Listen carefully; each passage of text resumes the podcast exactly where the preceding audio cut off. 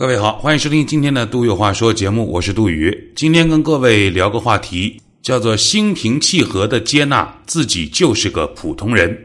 本来这个标题叫接受，后来琢磨了半天，觉得接纳这个词儿应该比接受要好一些啊。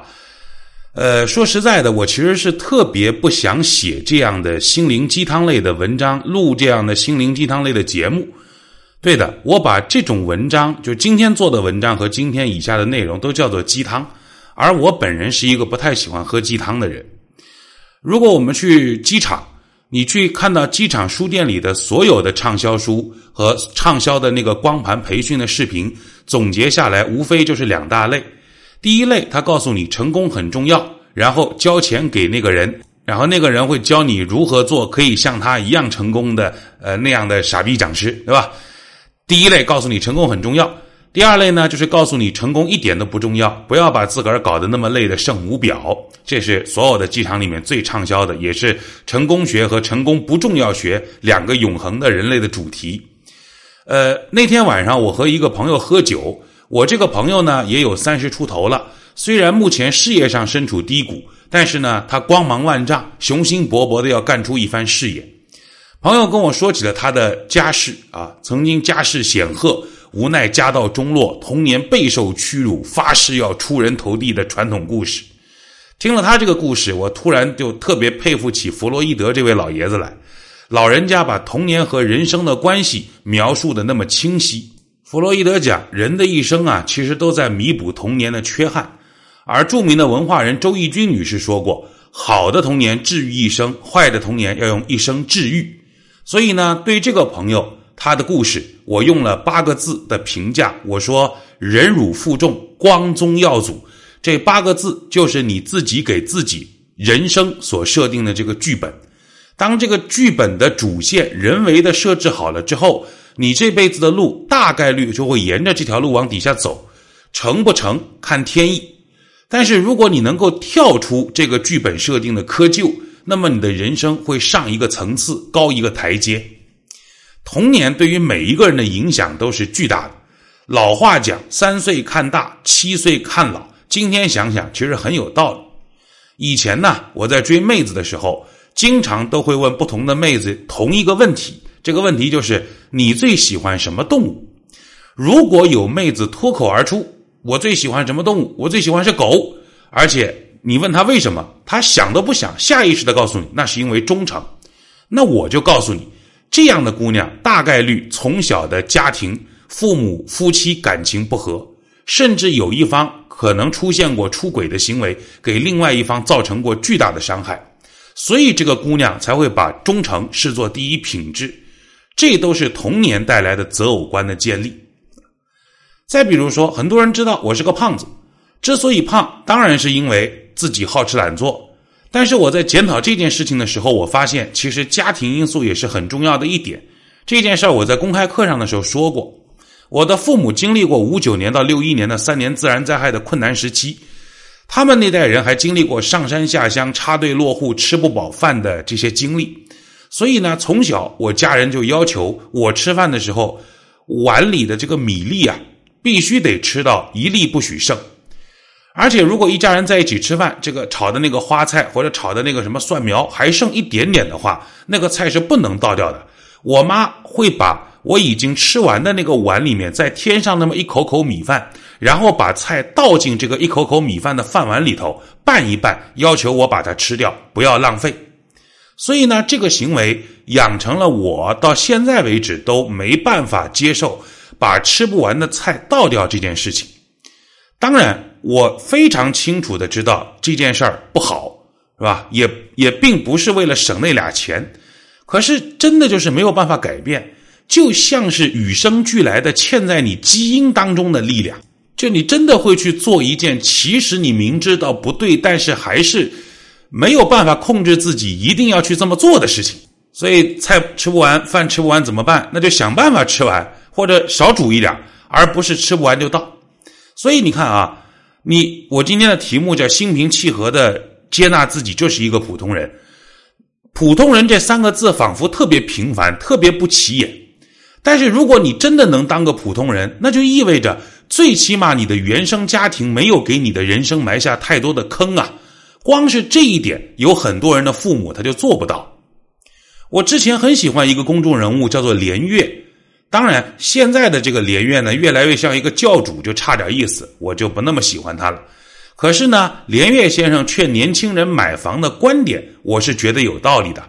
连岳为什么他要劝年轻人买房？他说，即便房产不一定会投资升值，但是年轻人在年轻时总是会充满不切实际的自信，这种自信就会导致盲目的膨胀。而他如果在年轻时有能力，或者借着父母的帮助买了一套房之后，这个年轻人就会踏实下来，认认真真工作，老老实实的奋斗去还月供。几年之后，这个年轻人就会很稳，就会变成真正的人才。虽然我们讲努力的年轻人光芒万丈，但也有可能是另外一种结果，叫一路加速的进入深坑。比如，想要女神喜欢上我。那么我每天五点就起床，我给女神买好早餐，不论刮风下雨，一定在女神出门的那一刻偶遇她，然后女神最终被感动，然后在一起的故事毕竟是少数，绝大部分的故事是，虽然你天天坚持这么做了，还是会被女神当成舔狗，甚至还警告你不要再纠缠和打扰她的生活，不喜欢就是不喜欢。大多数女孩子应该听得懂我说的意思，对吧？想要实现财富自由，那么我努力的学习工作，别人工作八小时做一份工作赚钱，我同时做两份，甚至我还看看互联网上有没有什么副业我可以去做一做的。可是几份工作这么忙活下来，自己累得个要死，工作嘛也没多挣多少钱，问问自己一年成长了多少，说不出个所以然来。我从来没有放弃过努力。直到最后，我意识到我只不过是芸芸众生里的一个普通人。我想，这才应该是绝大多数人最真实的一生。很多人都觉得自己应该是《西游记》里的孙悟空，从石头缝里蹦出来，遇上了观音大士点化，跟着师傅到西天取得真经，最后获得了斗战胜佛的美好结局。哇，太棒了！这就是一部奋斗史啊！可是我想跟你说，真实的世界往往是一个倒放版的《西游记》哦。如来佛祖派师徒四人带上八部天书和小白龙去东土大唐传教，在一路上遇到了各种妖魔鬼怪，打来打去，发现这些鬼怪他们都是有后台的，无论怎么作恶，他们都不会受到惩罚。八戒和沙僧觉得太黑暗了，人生了无生趣，所以一个躲进了高老庄，一个钻进了流沙河。只有孙悟空坚持正义，一路斩妖除魔，护送师傅东去传教。结果天庭对悟空实在忍无可忍，就和如来佛祖达成个协议：我们可以保证唐三藏平安到达长安，不过你得把孙悟空这个刺儿头给办了。如如来同意了，然后在一番阴谋之下，白龙马重伤坠入山涧，孙悟空败了，被压在了五指山下，而唐三藏抛弃了孙悟空，孤身来到长安。在长安传完教，他被封为了玉帝，享受完荣华富贵，寿终正寝。就这样过了五百年，孙悟空终于从五指山下逃了出来，一声不吭，把天庭搅和个天翻地覆。天庭被逼无奈，许诺让猪八戒化身为人，封为天蓬元帅；沙和尚封为卷帘大将，只要他们能够杀掉孙悟空。最后的最后，因为兄弟相残。这个心灰意冷的孙悟空去找菩提祖师解惑，然后他封印了修为，如意金箍棒扔进了东海，化作为定海神针，回到花果山，陪着猴子猴孙们过完了平凡的一生，最终在花果山的山顶化作了一块石头。倒放版的《西游记》才是真正的社会。有的时候，我们承认自个儿是个普通人。那就意味着我的心气儿没有那么高了，我会拿出更多的时间来陪伴自己的家人，听听老娘的唠叨，跟老婆玩手机的时候有一搭没一搭的聊会儿天，带着孩子去小区里的游乐区，看着自个儿的崽和别的孩子一起玩的很开心，你能体会到这是一种多么难得的幸福吗？成天自命不凡。忙着工作、忙着事业的你，有多久没有享受到这样的幸福了？汪曾祺先生的大闹记事里面写过一个小故事。他说，旧社会有一对青年的男女相爱，但是呢，村里有一户恶霸要霸占这个女孩，男孩子就跑去找这个恶霸理论，结果就被打成了重伤。抬回来之后，乡亲们找到一个民间的偏方，说啊，用这个陈年尿桶上面的尿碱啊，尿桶不有尿碱吗？用那个尿碱刮下来一小块泡水，可以把这个男孩子受重伤的男孩子憋住的气给他打通，要喝下去。然后乡亲们就刮下一块尿碱泡了水，把这个尿碱水强灌给男孩子，把他嘴巴打开灌下去。然后这个尿碱水没喝完，就把没喝完的尿碱水放在一旁的桌子上。这个喜欢的这个男孩子的姑娘就盯着这。半杯没有喝完的尿碱水发呆，然后不知道怎么的，这个姑娘就鬼使神差的拿了这碗药，轻轻的放到嘴边尝了一口。王登基先生写的这个一个故事，哎呀，我当时看到这一段的时候，热泪盈眶。有好几个晚上，我眼睛一闭，脑子里闪出、浮现出的就是这个情节的画面，那种淡然的美好，那种收敛的情愫，一下子跃然纸上，一下子就钻到我的脑子里面。我想，如果搁十年前，我应该更多的去读马云、王健林这样的成功的富豪之路，应该看如何赚钱、如何如何这个发财的攻略吧。可是，不甘平凡的心智，不甘平凡的豪言壮语，会错过多少人世间这种淡淡的、安静的美好？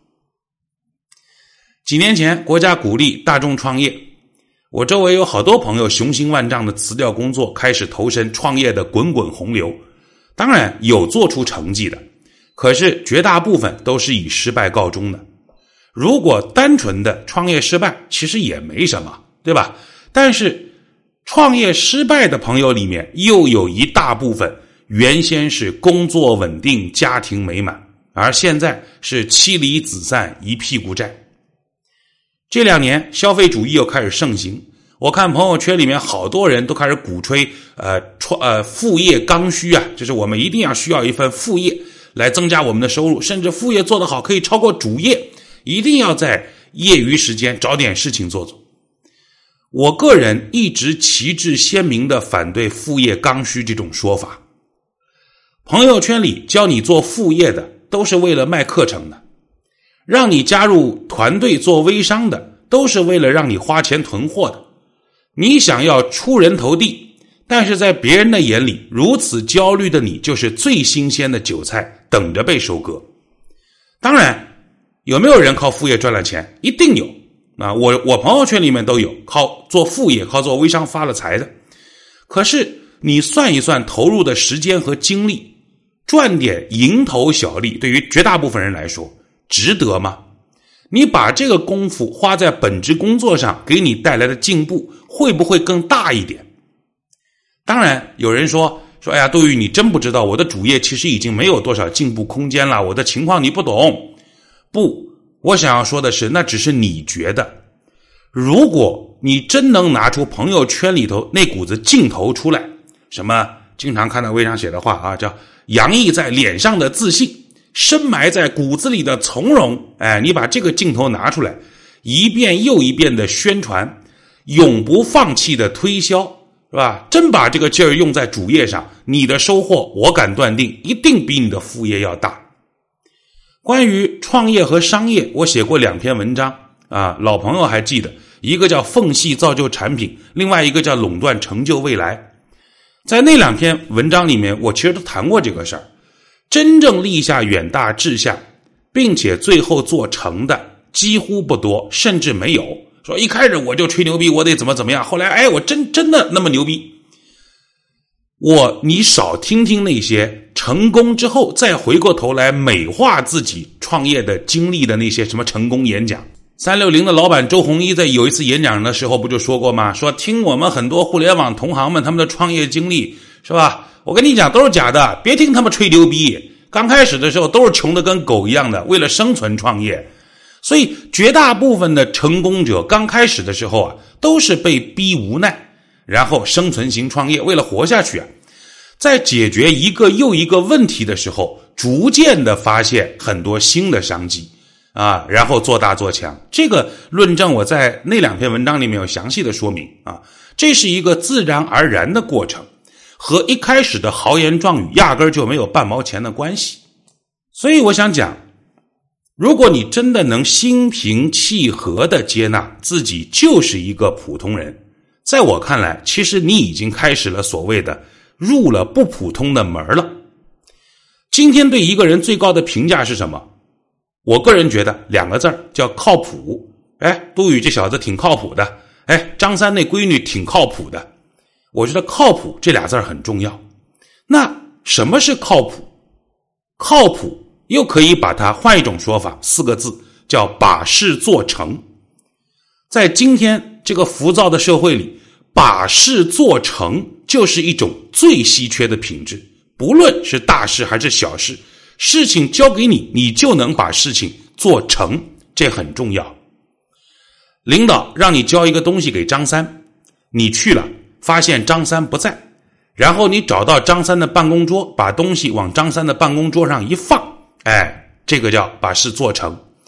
还有一种做法是，去之前你打印一张收条，发现张三桌上没有人，想办法打听，到处打听，找到张三这个人，把东西交到他的手里之后，然后让他麻烦他签个字，表示这东西他已经收到，再返回去给领导汇报。确认张三已经收到了，告诉领导一声同时把这个收条给领导看一眼。同样是这件事儿，把这东西给张三，你觉得哪一种算是把这件小事儿给做成了？曾文正公啊，是很多人的偶像，但其实曾国藩他其实实实在在的不是聪明人呐。曾氏一门的天资并不高，曾国藩的父亲曾灵书就笨得出奇，考秀才考了十七次。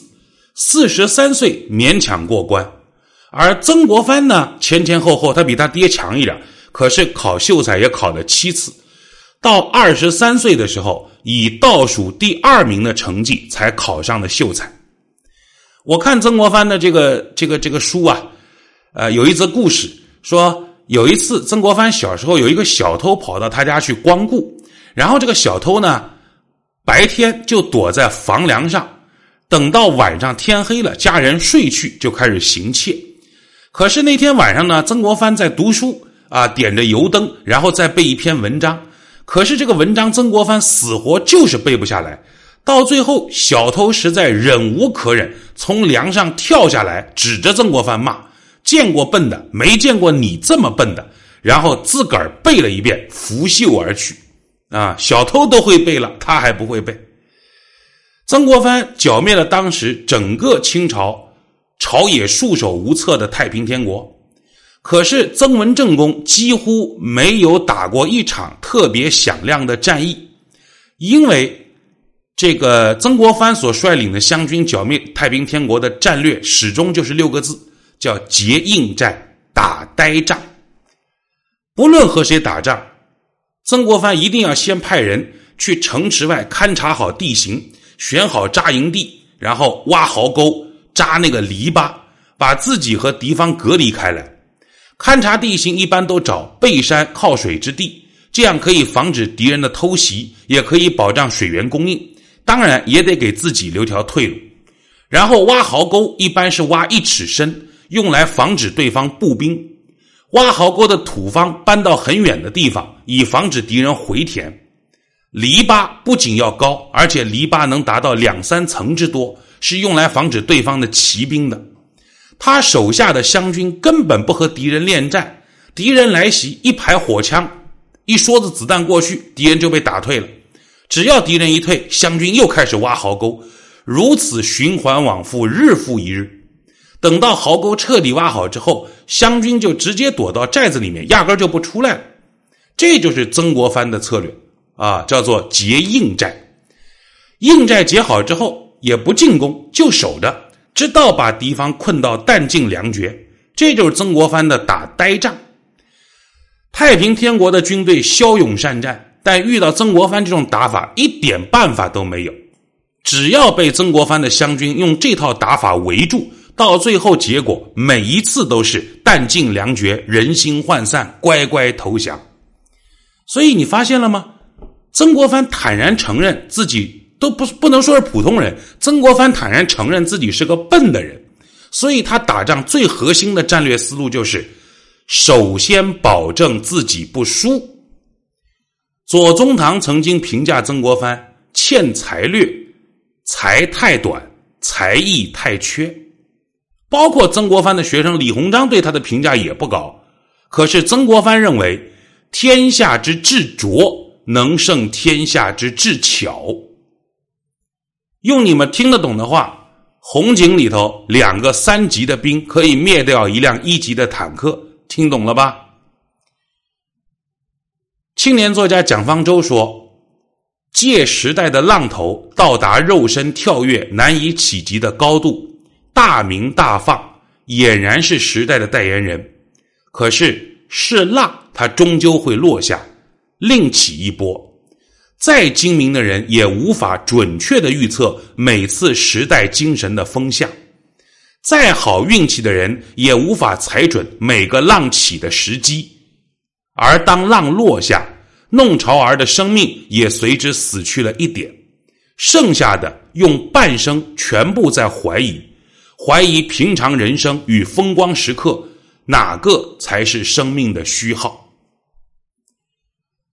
《爱丽丝漫游仙境》里面那个那个那个故事书，最后红皇后说：“你必须要用力奔跑。”才能使自己停留在原地，所以，首先心平气和的接纳自己就是一个普通人，然后相信万事都有一条诚恳之路，最后沿着那条路慢慢悠悠的奔跑吧。今儿都有话说，就说这么多。